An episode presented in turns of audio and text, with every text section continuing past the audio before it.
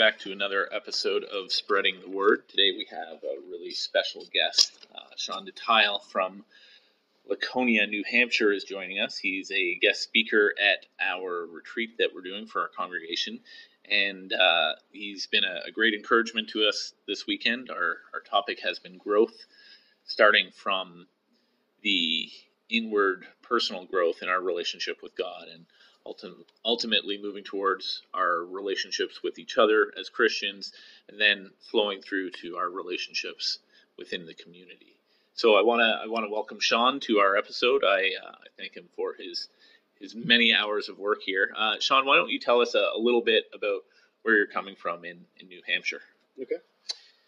Uh, Laconia, New Hampshire. It's central uh, New Hampshire, and uh, my extended family is been in Laconia area for generations. Um, my there's a business called Dutile and Sons Oil in Laconia that's been there 90 years, and that's with my great grandfather that started it. So Laconia is very much uh, home to me. But we've been there for five years, starting a, a new church with uh, different ministries, uh, ministry initiatives to, to reach people there.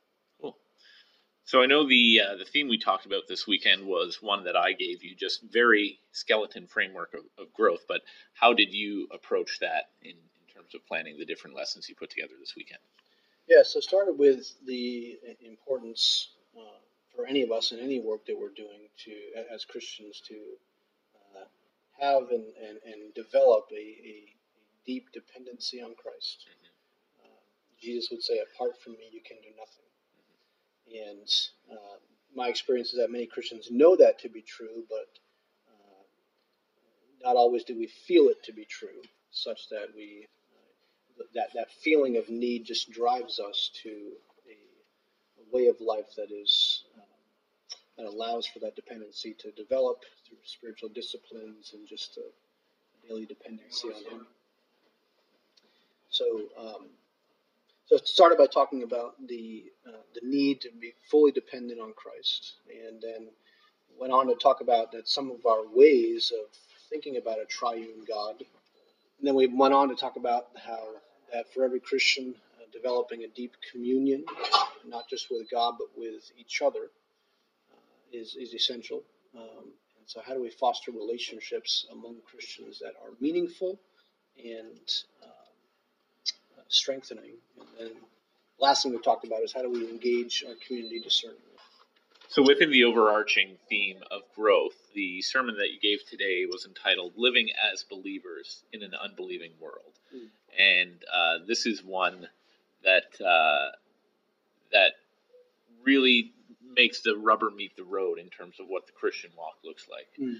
And uh, without any further ado, we'll jump right into your sermon, and uh, look forward to hearing from you.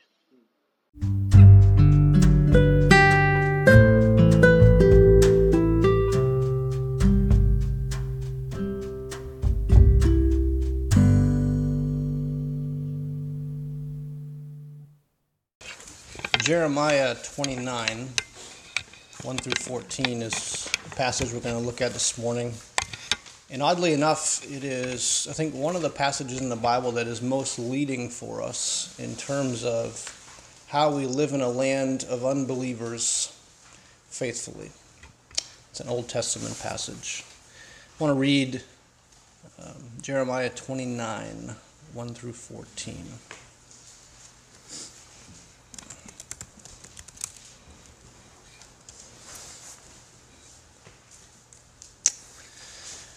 This is the text of a letter that the prophet Jeremiah sent from Jerusalem to the surviving elders among the exiles and to the priests, the prophets, and all the other people Nebuchadnezzar had carried into exile from Jerusalem to Babylon. This was after King Jehoiachin and the queen mother, the court officials, and the leaders of Judah and Jerusalem, the skilled workers and the artisans, had gone into exile from Jerusalem. He entrusted the letter to Elasah, the son of Shaphan, and to Gemariah, son of Hilkiah, whom Zedekiah, king of Judah, sent to King Nebuchadnezzar in Babylon. And the letter said, This is what the Lord Almighty, the God of Israel, says to all those I carried into exile from Jerusalem to Babylon Build houses and settle down, Plant gardens and eat what they produce. Marry and have sons and daughters. Find wives for your sons and give your daughters in marriage, so that they too may have sons and daughters. Increase in number there, do not cre- decrease. Also, seek the peace and prosperity of the city to which I have carried you into exile. Pray to the Lord for it, because if it prospers, you too will prosper. Yes, this is what the Lord Almighty, the God of Israel, says Do not let the prophets and diviners among you deceive you. Do not listen to the dreams you encourage them to have. They are prophesying lies to you in my name. I have not sent them, declares the Lord. This is what the Lord says When seventy years are completed for Babylon, I will come to you and fulfill my good promise to bring you back to this place. For I know the plans I have for you, declares the Lord plans to prosper you and not to harm you, plans to give you hope and a future. Then you will call on me and come and pray to me, and I will listen to you. You will seek me and find me when you seek me with all your heart. I will be found by you, declares the Lord, and I will bring you back from captivity. I will gather you from all the nations and places where I have banished you, declares the Lord, and, you, and, and will bring you back to the place from which I carried you into exile. So Jeremiah had the uh, uh, fortunate or unfortunate experience of preaching to the Israelites um, before they went into exile to compel them to repent and change. But when they did not repent and change, Jeremiah also preached to them from exile. Okay? And so when Jeremiah preaches to them from exile, the form and content of his message changes a bit. It's kind of like talking to someone before they go to jail and uh, after they're already in jail. So before they go to jail, you say, You need to stop this. You keep doing this, you're going to get caught. Things are not going to go well for you if you continue in this way. But, but once they're locked up, you stop your warnings and you just say things like, I told you so. No. you say things like, Well, wh- where do we go from here? Do you see now what you need to change? Right? But it's a little more than that, too. Uh, when someone's in jail, you also want to offer hope that what they have done is not irreparable. And so you could tell an inmate all the things they need to do in order to get out of jail and back into the real world. Uh, but if they feel like they have forever ruined any future for themselves, they will not have any emotional energy to do the things they need to do. And so, chapter 29, uh, Jeremiah's tone changes from what it was before. Jeremiah's preaching before chapter 29 is very much a warning. Uh, but starting in chapter 29, or really chapter 28, the exile uh, Jeremiah warned of has begun. And so the message before exile is repent and change, or you're going into exile. The message after it is God still has great plans for your future, but you must learn to live by your faith in the exiled land you are now in. All right? And so, for this reason, the latter part of Jeremiah is a particularly helpful section of Scripture for Christians in North America today. Why? Because the latter half of Jeremiah is a message to God's people who find themselves in a land of unbelievers. Okay? And so I've titled this lesson today, Living as Believers in a Land of Unbelievers. So, something you, you, you may not know, and, and, and I didn't know until I began to study this passage um, is that when the Israelites were exiled out of their homeland, there were actually two waves of exile. Um, uh, this would have been uh, the 6th century BC. So we know that the ultimate migration uh, happened in 587 BC when the temple was destroyed and the city was leveled. But sometime before then, Nebuchadnezzar came and surrounded Jerusalem and took some of the temple ornaments uh, to the Babylonian temple and took with him on that first exile a wave of about 10,000 men. Okay? And the men Nebuchadnezzar chose to take with him out of the city in this first wave of exile, he chose them very strategically. Okay? You can think of them as the best of the best in Jerusalem. Okay? They were the professional class. They were the most physically capable. They were the most handsomely attractive. They were the most educationally qualified. Um, they were the people who would have been front runners in the various sectors of Israeli life. Nebuchadnezzar wanted to take people from Israel who could, if properly trained, be an asset to his growing empire. He was not concerned with the lower class. Why? Because the lower class would never start a revolt. Uh, he was not afraid of the women, children, or elderly. Why? Because um, uh, uh, they were not going to be the people who were going to put a stop to his uh, global expansion. He was concerned with the strong, uh, the most qualified, the leaders in Israel. So think about it. Whenever one nation takes over and conquers another, there are always two things the ruling king can do to ensure that his POWs are never a threat to him again. Two things. Are you ready? Number one, he can take their land and kill their bodies, wipe them out. Or he can take their land and kill their spirits. So, what do I mean? So, Nebuchadnezzar kept these 10,000 captives alive as POWs, but he had every intention of killing the Israel in Israel. Uh, these 10,000 men were moving to Babylon to be Babylonized. Okay?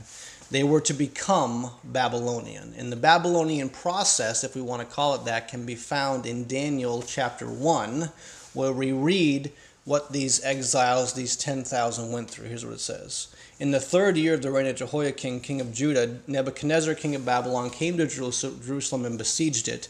And the Lord de- delivered Jehoiakim, king of Judah, into his hand, along with some of the articles of the temple of, of God. These he carried off to the temple of his God in Babylonia, and put in the treasure house of his, of his God.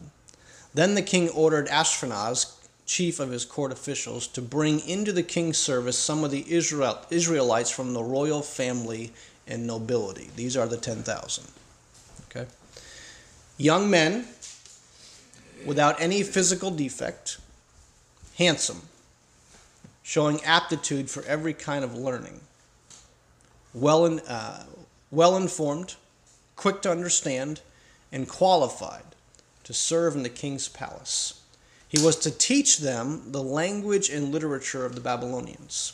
The king assigned them a daily amount of food and wine from the king's table. They were to be trained for three years, and after that, they were to enter the king's service. So these 10,000 recruits were bought, brought to Babylon and forced into three years of basic training. Three years. we thought six weeks in the army was tough. And their basic training involved, if you heard it, learning a new language, becoming experts in Babylonian literature, including its stories, mythologies, histories, and worldview. Nebuchadnezzar's goal was in three years' time to totally kill the Israel in Israel. And what we find in Daniel chapter 3 is the first major test of these 10,000 recruits. What happens in Daniel 3 is that Nebuchadnezzar has an image of gold um, created that was 90 feet high and nine feet wide. This thing was as tall as a nine story building. No, no building in our city is that tall, uh, back in Laconia. Uh, so Nebuchadnezzar builds this giant statue, this idol made out of gold, and when it's complete, he calls all of his leading officials together and he says this. He says, All right, guys, this is the moment we've all been waiting for. If we've done our job, in the past three years, then every one of these recruits should pass this test. And for those who do not pass this test, we will throw them into the furnace and do away with them. And what's interesting is that the recruits are not just from Israel. Okay? Nebuchadnezzar had captured the best of the best from a number of different countries because here's how the test reads Daniel 3 Then the herald loudly proclaimed, Nations and peoples of every language. This is what you are commanded to do. As soon as you hear the sound of the horn, flute, zither, lyre, harp, pipe, and all kinds of music, you must fall down and worship the image of gold that King Nebuchadnezzar has set up. Whoever does not fall, fall down and worship will immediately be thrown into the blazing furnace. Okay? And so, if you've read this story, you know that only three of the thousands of recruits refused to worship the idol. It was Shadrach, Meshach, and Abednego, right? Um, so, this is the context of the first wave of exile that Jeremiah writes to. In fact, Jeremiah 29 was written to this first wave. Right? So today, I want to examine from this uh, story three common avenues believers take in their quest to live as believers in a land of unbelievers. I want to talk about three avenues of living as believers in a land of unbelievers, only one of which is the acceptable avenue. Okay? Three avenues are number one, separation avenue, number two, assimilation avenue, and number three, incarnation avenue. So let's start with separation avenue, all right? Separation Avenue is the avenue that the false prophet Hananiah advised these recruits in Jeremiah chapter 28 to take. So listen to what Hananiah told them. This is what the Lord Almighty, the God of Israel, says I will break the yoke of the king of Babylon. Within two years, I will bring back to this place all the articles of the Lord's house that Nebuchadnezzar, king of Babylon, removed from here and took to Babylon.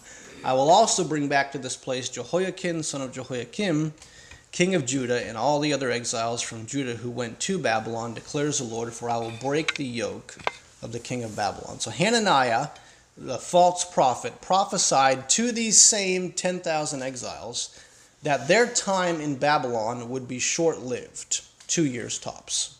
Within two years, I'll bring you back, he says. So think about it when you know that your stay in a place will be short lived, like Hananiah prophesied, the community of faith will tend toward two responses. Number one, the community of faith will, will spend most of their time talking about their upcoming departure. So we're leaving soon, guys. Get ready. Be ready. Don't get distracted. It won't be long now. Okay, we're going back home. So the community of faith will spend most of their time talking about the upcoming departure. And secondly, if we know we're leaving soon, the community of faith will see little sense in engaging the community they are a part of because they know they're leaving soon. Why invest, right? Listen, everyone, don't bother with school boards and politics and business and building new things in the city because we'll be gone soon. All right, you're wasting your time. Just get ready to leave. And this is, I believe, a strong tendency in the church today to make Hananiah our prophet. In fact, uh, I think in many ways he used to be mine. Uh, when we listen to Hananiah as a church, we find that we spend most of our time in our church gatherings talking about how bad life is here and how good it will be when Christ returns and brings us home right? Uh, almost every sermon is about the badness of this world. The most recurring theme in our conversations is about the need to remain unpolluted from the world. Stay away from this, stay away from that. We have a long list of things not to do in our time here. Secondly, when we listen to Hananiah, we see little sense in engaging the community around us and instead see all of the activity of community life as just killing time till quitting time. Right? So it won't really matter in the end because it's not spiritual. Uh, and this view is, is usually combined with a very ancient Greek way of thinking about the world and about God. So the world is bad, our bodies are bad. Heaven is where we will finally escape from this bad place. The world will blow up and be no more one day, so do not put any energy into it. Okay? And again, this is an ancient Greek view of the world, but it's not a biblical one.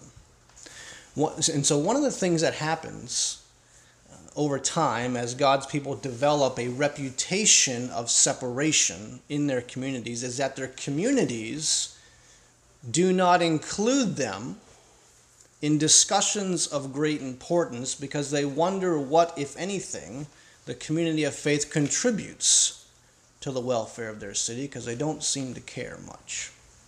Okay, let me give you an example. In the early part of 2015, I attended the monthly Lakes Region Pastors Fellowship in the Lakes region of New Hampshire, made up mostly of Protestant ministers from various denominations in the Lakes region. And for this particular pastors' meeting, we invited Eric Adams, who was from the Laconia PD, uh, to be with us and to talk about the heroin epidemic that the PD was seeing firsthand. And in particular, we wanted to know as pastors and ministers how we could help. And so at the end of Eric's talk, one of the pastors asked the obvious question to Eric So, how can we help you?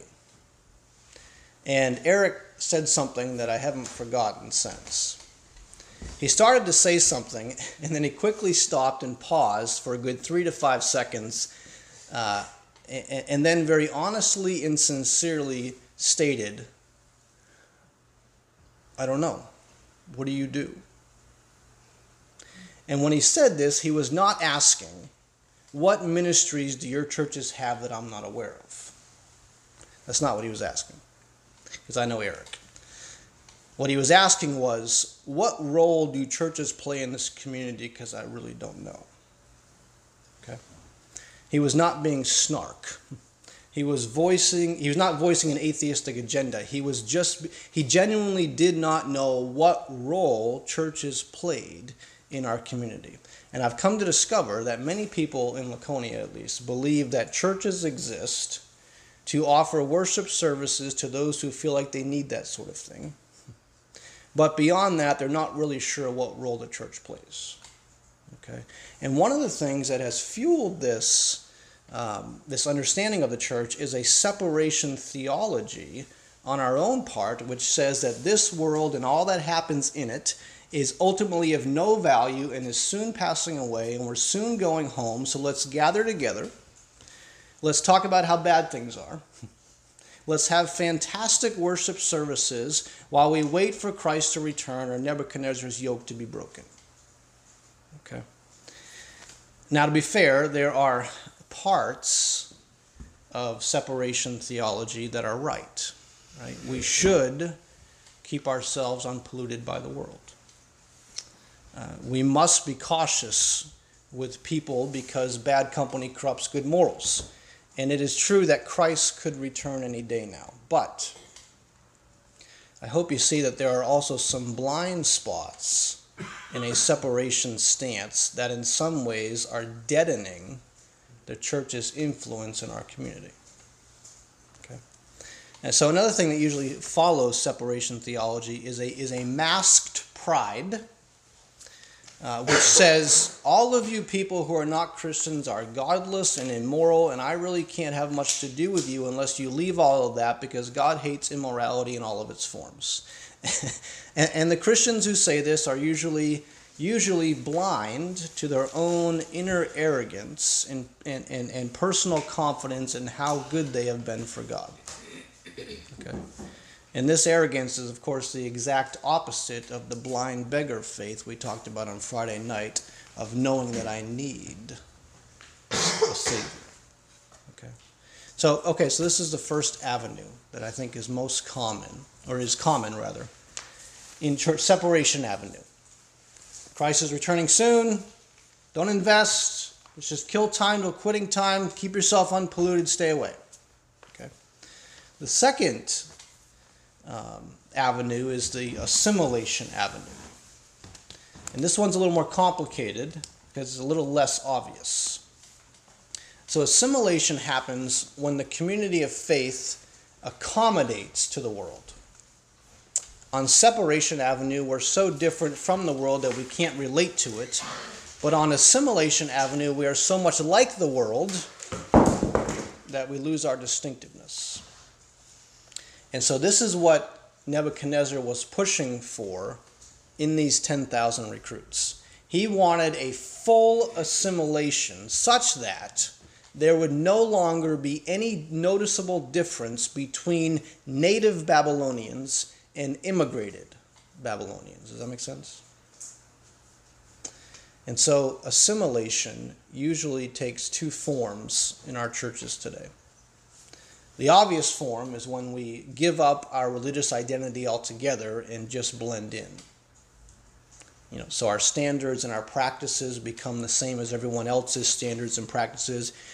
You drink, we drink. You have premarital sex, we have premarital sex. You cheat on your taxes, we cheat on our taxes. It's a, it's a full assimilation. Um, this is the obvious form, and for sure, Daniel, Shadrach, Meshach, and Abednego were tempted to blend in in this way. It's, it's, it's safer. It's safer. Okay.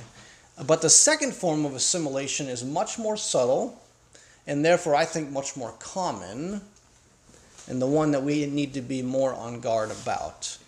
And it happens when we hold on to our religious beliefs but we, we segregate them to certain places and certain times.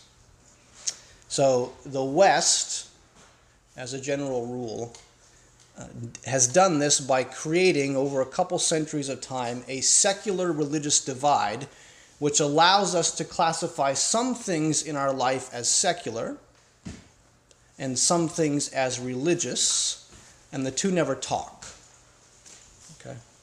And, and because they don't talk, they don't influence each other. So consequently, our secular activity in the world often looks just the same as everyone else's secular activity in the world, with the exception that we try not to commit any obvious sins.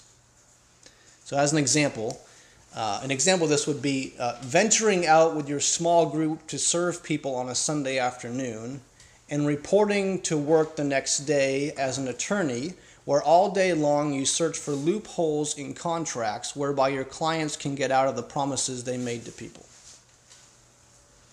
Okay. This is a form of assimilation because we have created sectors of society wherein uh, religious faith does not apply. Does that make sense? And so you may be thinking about it, well, you know, I don't see that that's assimilation. I don't imagine it has any real impact in the world today. Well, well, consider what some people have said about this. Historian Sidney Mead said, This internalization or privatization of religion is one of the most momentous changes that has ever taken place in Christendom. Nancy Pierce Pearcey, in her book Total Truth, said, The secular religious divide has resulted in a fractured or fragmented life with our faith firmly locked into the private realm of church and family, where it rarely has any chance to inform our life and work in the public realm. And then she gave a particularly potent example of this in her book. She interviewed a physics professor uh, for an article, and the professor was a sponsor for a well known campus ministry at a large secular university.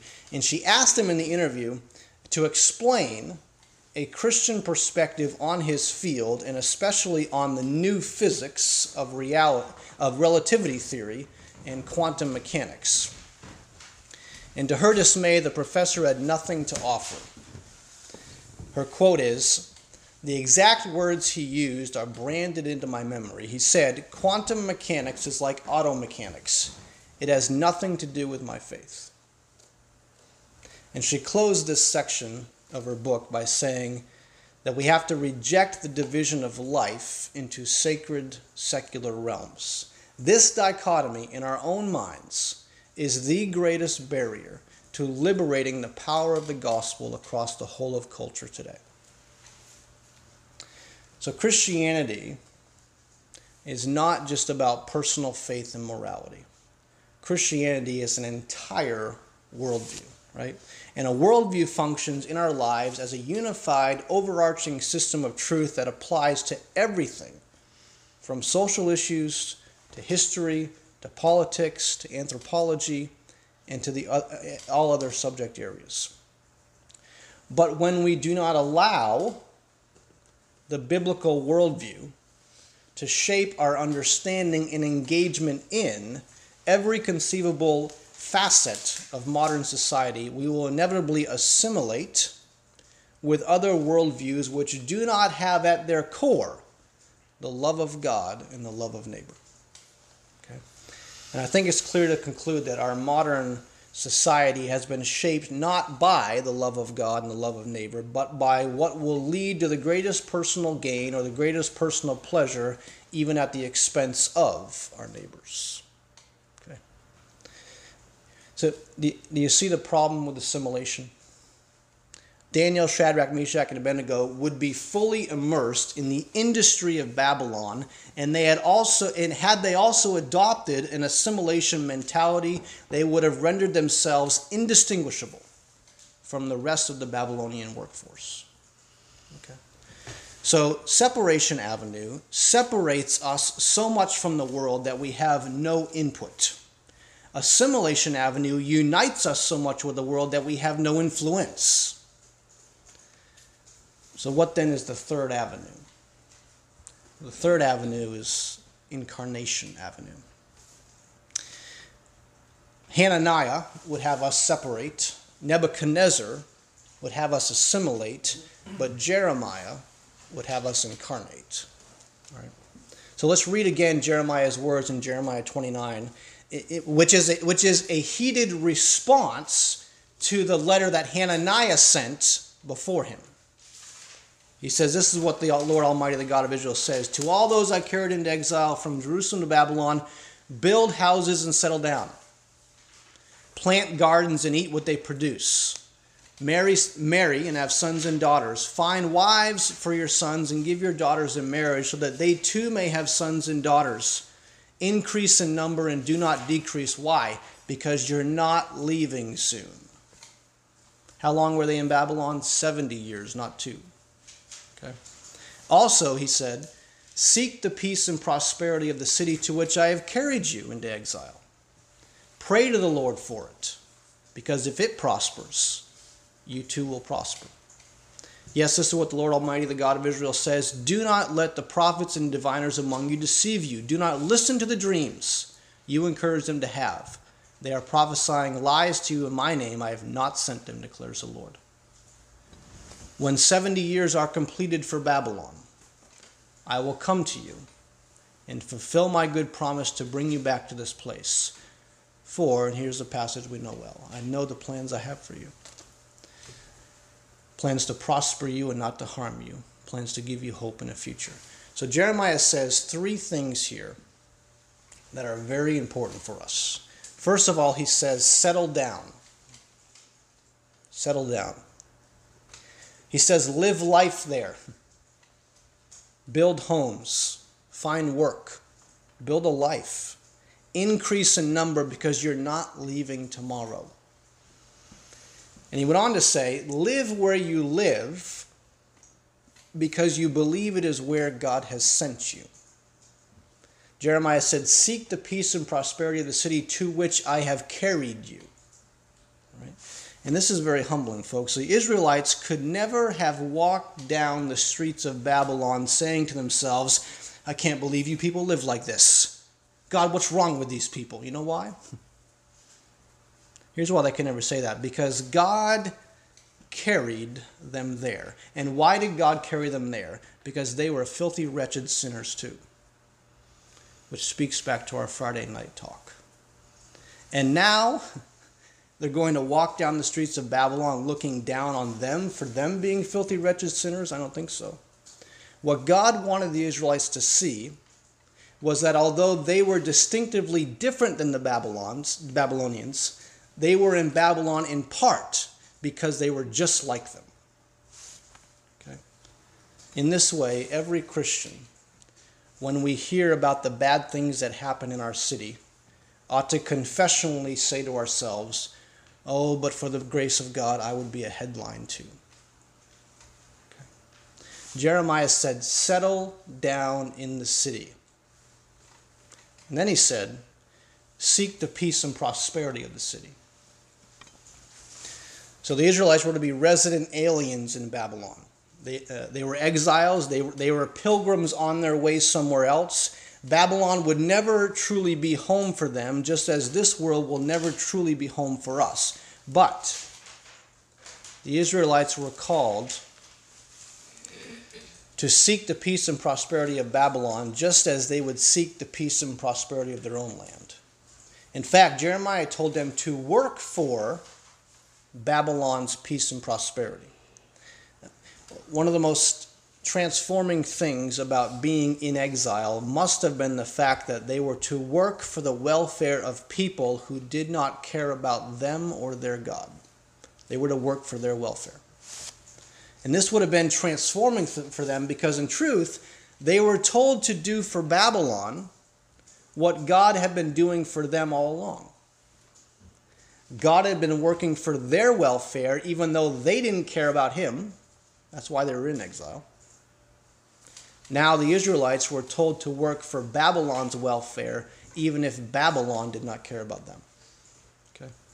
And this would have been transforming because, um, in, in a sense, the Israelites were to act like God to the people of Babylon. They were to be the hands and feet of God to a people who would likely step on them. And this, I think, is still the Christian's calling today.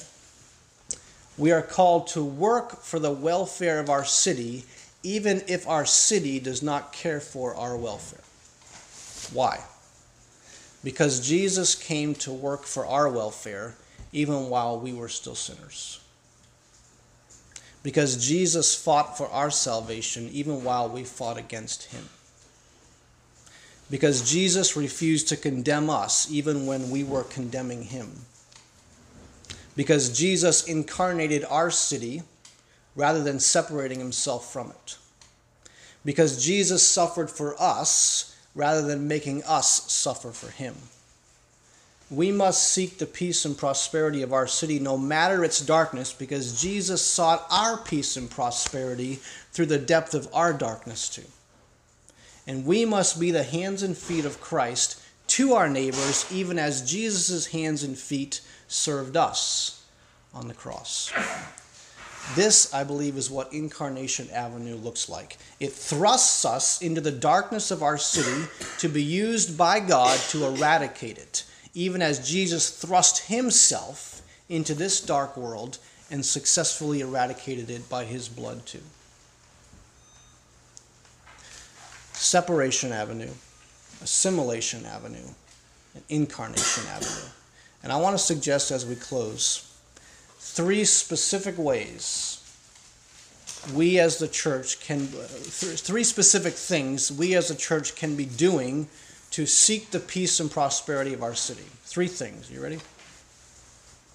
Number one, we can join the peace and prosperity conversations where they are happening in our city. We can join the peace and prosperity conversations where they are happening in our city. Now, we're not, we're not talking about the prosperity gospel here. We're talking about seeking the welfare of our city. Okay? But we must not join these conversations to take them over. We must join them because we care about the peace and prosperity of our city and patiently wait for God to give us a voice in them.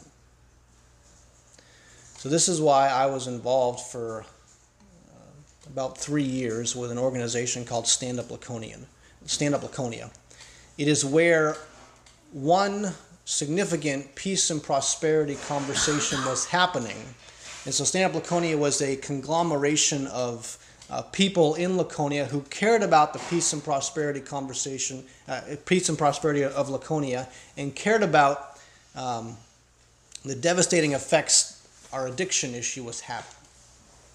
And so I joined Stand Up Laconia not to take it over, but to join that conversation and over the course of about three years, I gained the respect uh, of each of those people, was invited onto the board of Stand Up Laconia, and um, became someone who they would turn to um, for uh, wisdom on what we should do and what we shouldn't do. I joined the conversation not to take it over, but lo and behold, when I was there, I was invited to contribute. Okay? So join the peace and prosperity conversations where they are happening in your city. Let's find where those are. Let's be a part of it. Let's not separate. Let's get involved and let's get our hands dirty. Secondly, we can become more fluid, uh, rather more fluent in secularity. Become more fluent in secularity. We can seek the, to master the secular worldview language so that we might knowledgeably and lovingly expose why it can never, never lead our city to peace and prosperity. So, do you understand why your neighbors think the way they think? Do you know their worldview as well as they do? Do you want to get to know them or, or are they of little interest to you? What are you doing to understand them better? I think the church must, one of the church's roles is to identify the gods of our land which have disallowed peace and prosperity to result in our city and explain then why Jesus is the only way to peace and prosperity in our city. But if we don't understand the other alternative gods that our uh, secular world turns to, if we can't see, if we don't know that, that God as, as well as they do, uh, they won't listen to us. And so this would have been part of the benefit Daniel, Shadrach, Meshach, and Abednego had of being part of the 10,000. They got a full Babylonian education. But they could not assimilate. Okay? So join the peace and prosperity conversations where they are happening. Secondly, become more fluent in secularity or in the um, worldview of your people. Thirdly, we can ask what it looks like to be distinctively Christian in the places God already has us. We can ask what it looks like to be distinctively Christian in the places God already has us. So, our Christian bankers, businessmen, manufacturers, and distributors must ask themselves how can we contribute to an economic system in our city which allows for the peace and prosperity of our neighbors? Our Christian principals, superintendents, teachers, guidance counselors, and librarians must ask themselves how can we contribute to an education system in our city which allows for the peace and prosperity of our neighbors? Our Christian coaches, recreation leaders must ask how can we contribute to a recreation system in our city which allows for the peace and prosperity of our neighbors? This is why uh, I am on the Little League and soccer boards in Laconia. I want to contribute to a recreation system that is not driven by the God of self exaltation. I want to be a part of that. Our Christian reporters and information distributors must ask themselves how can we contribute to an information system in our city which allows for the peace and prosperity of our neighbors. So it is not our job to secularize our work. It is our job to find a distinctively Christian way to perform our work and not assimilate. And then lastly, our elders and preachers must ask how can we instruct and equip our memberships to surrender everything to the kingship of Christ in our city such that Christ becomes king in our city through them? Okay. Elders and preachers must ask how can we instruct and equip our memberships to surrender everything to the kingship of Christ in our city? Such that Christ becomes king in our city through them. So, if we are going to seek the peace and prosperity of our city, three things I think that we can be doing even now. Join the peace and prosperity conversations where they're happening. But join them not to take them over. Join them to uh, be a part and look for invitations to share a Christian perspective. Secondly, become more fluent in the worldview of your neighbors. Know your neighbor's worldview better than they do. Because only in knowing it can you effectively deconstruct why it cannot lead them or our city to peace and prosperity. And then, thirdly, ask what it looks like to be distinctively Christian where you're already at. So, in your present vocations, what does it mean to be distinctively Christian there? That's where our faith applies in the most hours of our day. The last thing Jeremiah said was to pray to the Lord for it, because if it prospers, you too will prosper. So, do we pray for our city? Do we pray for our city? As you consider the people in your path every week, whether you're a mom or an employee or a teacher, or if you're retired. As you consider the people in your path every week, do you pray for them? Do you pray for your friends? Do you pray for your neighbors?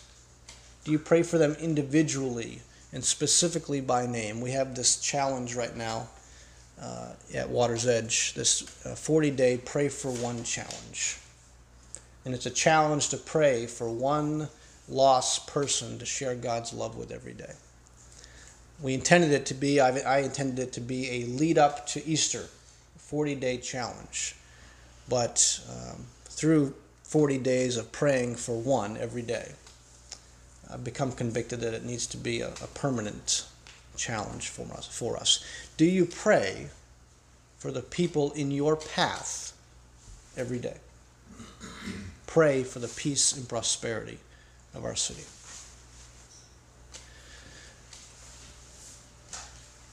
Oddly, Jeremiah has a lot to say about how we as Christians employ our faith or live as believers in a land of unbelievers. We can't separate, we can't assimilate, we, but we must find ways to incarnate by the power of the Holy Spirit in us wherever we go. There is no such thing as secular, as secular anything in Christianity. Either everything is about Jesus or nothing is. And that is the way that we must live. That's Jeremiah 29, 1 through 14. I hope that there's something about that uh, passage there that can spur us into our last session where we talk about um, communing with our, uh, um, what did I title it? uh, engaging with our community discerningly. Engaging with our community discerningly. So, this afternoon, uh, in our last session, we'll talk about what are those things that we can do collectively beyond what I've just said to um, effectively and discerningly engage our community. Um, I'd like to close this time with prayer, and then whatever follows that. Uh, so, if you would please pray with me. Father, we need your power to do what is before us to do. Uh, it is easy to assimilate, it is easy to separate. But Lord, you came and you incarnated this dark place. Lord, we would I ask you for a boldness to enter into dark places. I pray that our children would be people who would not be afraid of the dark, but would be anxious to get in there and stir it up and cause the darkness to leave by us getting into the darkness and challenging it and living like Nebuchadnezzar, like uh, Shadrach, Meshach, and Abednego lived. I pray, Father, you'd help us to see those opportunities to incarnate. I pray that you would help us to identify how we can better incarnate those places we're already in. I pray that you'd help us to become fluent in understanding of the ways that our neighbors think. We would understand them better than they understand themselves. And I pray, Father, that you would help us to join those peace and prosperity conversations, to identify where they're happening, to be a part as we're able, and to be your voice in a dark world. God, help us to love this dark world, not to uh, think we're better than it, but to see that we are just as needful of your grace as you desire to give them to. So give us a heart, Lord, for this Babylon. Give us a heart not to want to leave so quickly, but to know that you've sent us here. You've called us here. You've placed us here. Help us, Lord, to love people, to have the affection for each soul that you have for us. Help us, Lord. We need your empowerment. We ask this in Jesus' name. Thank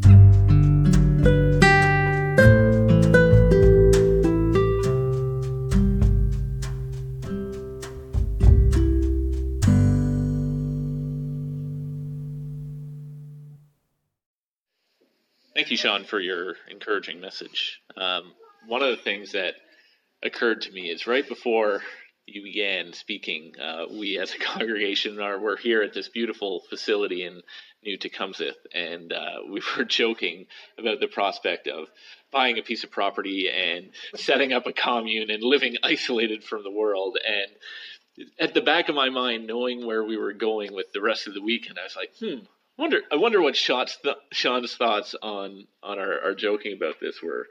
Uh, but uh, in in truth, the temptation for faithful Christians is to live isolated, as you said, from an unbelieving world. Uh, you you identified three avenues to dealing with being a believer in an unbelieving world, and the first one was separation. Mm. So, why is it so important, do you think, for Christians to resist that temptation?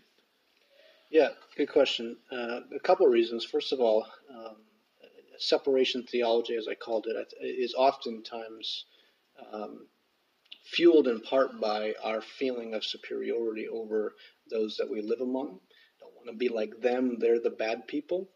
Uh, and that's usually an indication of our blindness of just how much we need grace as well. Uh, but secondly, uh, that separation is also oftentimes driven by fear. Mm-hmm. Uh, we fear the world, and so we don't. Uh, we try to stay as far away from it as possible. And uh, as a result, we often uh, raise children who are afraid to get into a dark world, like Jesus got into a dark world. Yeah, and that is definitely not something that we want to foster in our children.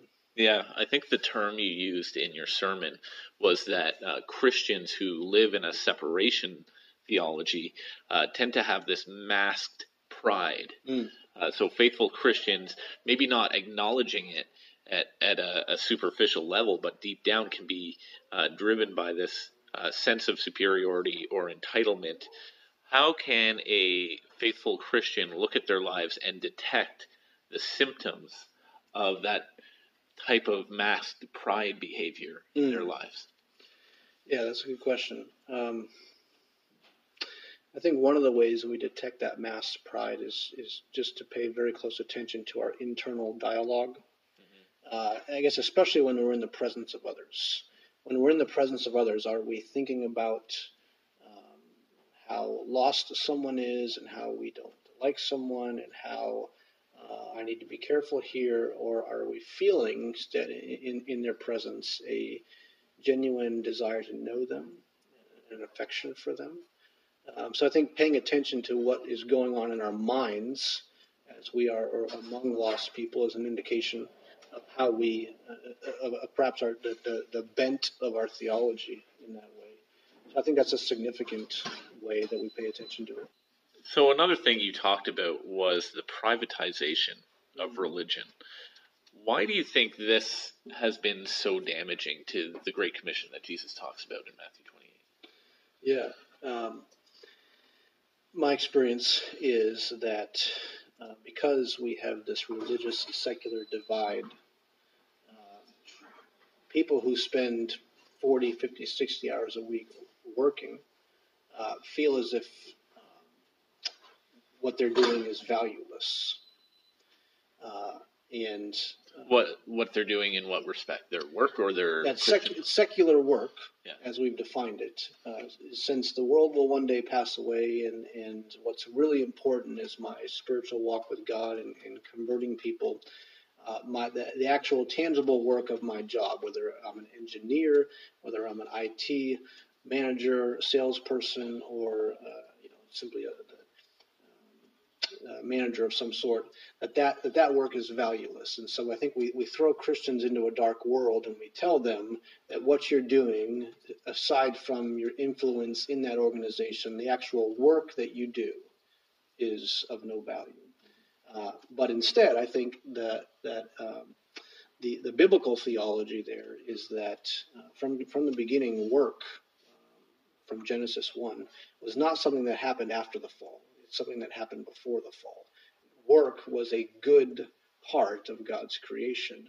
But because we have allowed our minds to think about work secularly, we've also allowed ourselves to engage in work in a way that would not honor Christ. And so now we have a, uh, especially an American uh, economic system that's dog eat dog, and that is that is contrary, completely contrary to our Christian worldview to, to engage in that environment in the way that they do. Yeah, uh, it's neat that you you bring up the American economy because um, here in Canada we we borrow a lot from American culture, but uh, one of the undercurrents that I think we have here is that people like to stay in their lanes.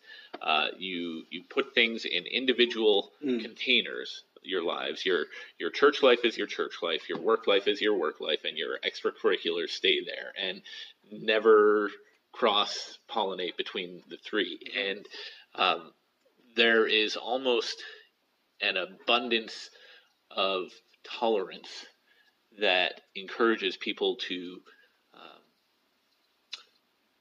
not only respect but celebrate the different worldviews of other groups, and and that can be challenging here, and um, that is a, a little bit different from from what's happening in the states.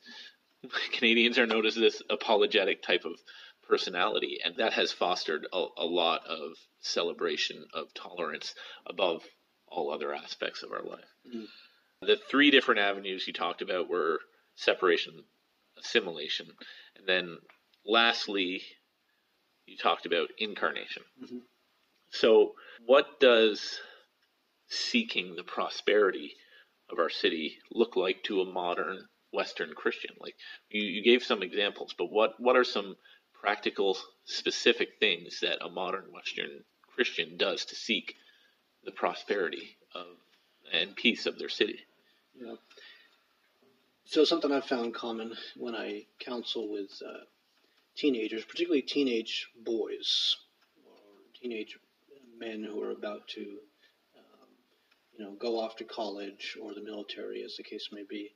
And um, I guess I, I think of one gentleman in particular for whom he, he had almost no motivation for school uh, because he uh, he could not get behind the um, the worldview taught to him about school. That school is about um, you, you do good in school so you can get a good job and make money.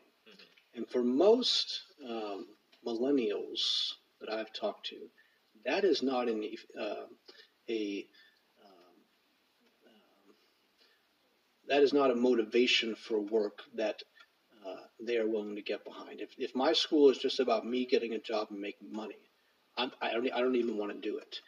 But him and I have had some good conversations about is that the purpose of school? Like, what if what if school was, if we put it under the world, the uh, the Christian worldview, what if- what if what if school was about equipping me to serve humanity in a way that that that humanity needs? Right.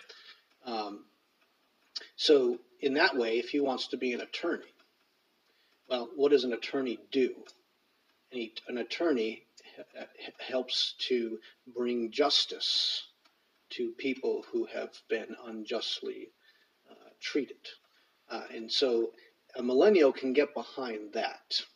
Go to school Yeah. to become an attorney to fight for justice, which is exactly what the Christian worldview says it ought to be about. But in a dog eat dog, Darwinian worldview, uh, um, be, an attorney is about um, getting all you can in, in any way you can. Yeah, I think we're on the precipice of a of a regime shift in in worldviews between uh, what was the baby boomer uh, American dream, white picket fence, 2.3 children, mm. dog named Spot, uh, sort of thing, uh, to uh, what we'll we'll call the millennial worldview, which seems to be driven more by an altruistic. What is the greater purpose? What is the greater meaning? Seeking for meaning and purpose. Right. So, uh, if we if we talk about you know the specifics that you can do to seek prosperity and peace in your city, mm uh, for the millennial who's looking for a greater purpose. Mm. Why is that a thing that we should want? Why is that a thing that a, a Christian in a modern Western society would want for their city? Yeah, and I would say that only the Christian has reason to want it. So, for example, a uh, if the world is just a conglomeration of uh, atomic energy over billions of years, there's no reason to want what we're talking uh, there's no purpose to life. There's no meaning behind it. There's no significant reason to do anything but fight. Social justice is meaningless, or or at least has has no backing, if not for a worldview that says humanity is infinitely valuable, mm-hmm. and not just rock. Yeah. So, um, uh, so restate the question because I was going somewhere with it. Why why does a modern Western Christian even want peace and prosperity for their city?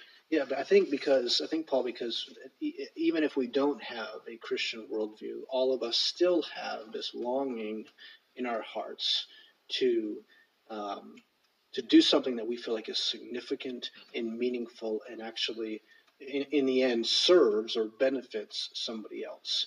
Um, and all of us want that. Uh, and uh, again, with, with either a separation or an assimilation theology, we, we, we effectively um, you know, cut cut our legs out from underneath us and being able to actually bring that to the world as yeah. Christians. Yeah, that's interesting. Uh, for for some time now, I've I've held the belief that um, that the the social justice warrior and the Christian may not apparently have a lot of things in common, and there would be more things to argue over instead of uh, have as a, a, common purpose. But um, for some time now, I've believed that there is a very large cross sectional overlap in, in purpose and drive, and that is mm-hmm. the espousing of, of value and importance mm-hmm. of each and every human. Mm-hmm. And for the Christian who's out there wondering how you talk to someone in a community whose beliefs seem so contrasted to Christianity, how do you find that common ground? I think you look at the value that God places on human life and, and how loved his mm-hmm. creation is. And that's something you will absolutely have in common with any social justice warrior representing any cause that you can find out there. I would I would argue. Absolutely. Absolutely. Um, you you mentioned at, at the close there uh, your 40 day challenge you're doing with your congregation Waters Edge yep. uh, Church of Christ in Laconia, New Hampshire. Uh, tell us a, a, little more about what started that initiative for you. Yeah, um, what started it was a uh, well through my weekly preparations. You know, God teaches me as much as I teach anybody else, and He I've just been re um, reconvicted of the incredible value of each human person. Mm-hmm. And what I noticed in myself was that my prayers tended to be more macro than micro. Yeah. I prayed for the welfare of my city all the time but not as much did I pray for individual souls. And what we find in the God of the Bible is that he is macro and micro at the same time. He effectively has all the world in his hands right now, and yet when I pray right now, he is infinitely concerned about my prayer. And so I just recognize a, an imbalance in my own practice of my faith that said I'm, I'm, I'm prioritizing the macro and, and, and, and, and not the micro at the same time. So this 40 day pray for one challenge is um, challenging the congregation to specifically pray for one uh, lost soul every day to share God's love with. Yeah. And, and what it does is, is well, it, it invites God to act on our behalf, but it also aligns our hearts and minds with the importance of every human soul And sometimes we can forget that in, in the movement of our life, of that each human soul that we pass is of infinite value. Yeah. And what does love look like uh, if we only consider it at the macro scale? It it it doesn't really make sense from that point of view. You can't truly love without having an individual relationship with someone. And if you're focusing your prayer life on individuals and specific situations, then I think that gets at the heart of what compassion is and what Jesus taught us in, in his ministry. Absolutely. I think if we apply that to um, uh, the- the need to not uh, uh, adopt this assimilation theology with our work, then our work also becomes about taking every individual customer with the utmost of respect, uh, valuing them, praying for them, praying for them, but also with all of your employees. Yeah. Each one Yeah. is a concern of yours. Yeah, that's that's great. That's uh, real practical advice that I think Christians of, of all walks can can appreciate. Uh, so I want to thank you, Sean, for coming here for all the, the number of hours you've put into this. Uh, if you're in the New Hampshire end of the world uh, near Laconia, um, Sean is the pastor and preacher at Water's Edge Church. Mhm. Uh, he also runs a counseling group called Dutile Christian Counseling. Uh, and if if you're looking for someone to connect to, uh, I, I get a sense that your ministry is about helping and supporting people, uh, no matter where they're coming from. Mhm. And uh, I'd, I'd encourage you, if you're a listener, uh, wherever you came across this podcast, to, to reach out, uh, look him up, uh, get in touch with us, and we can put you in, in touch with with Sean. Um, I uh, I thank you, and I thank God for your willingness to, to come be with us today. Thank you, Paul.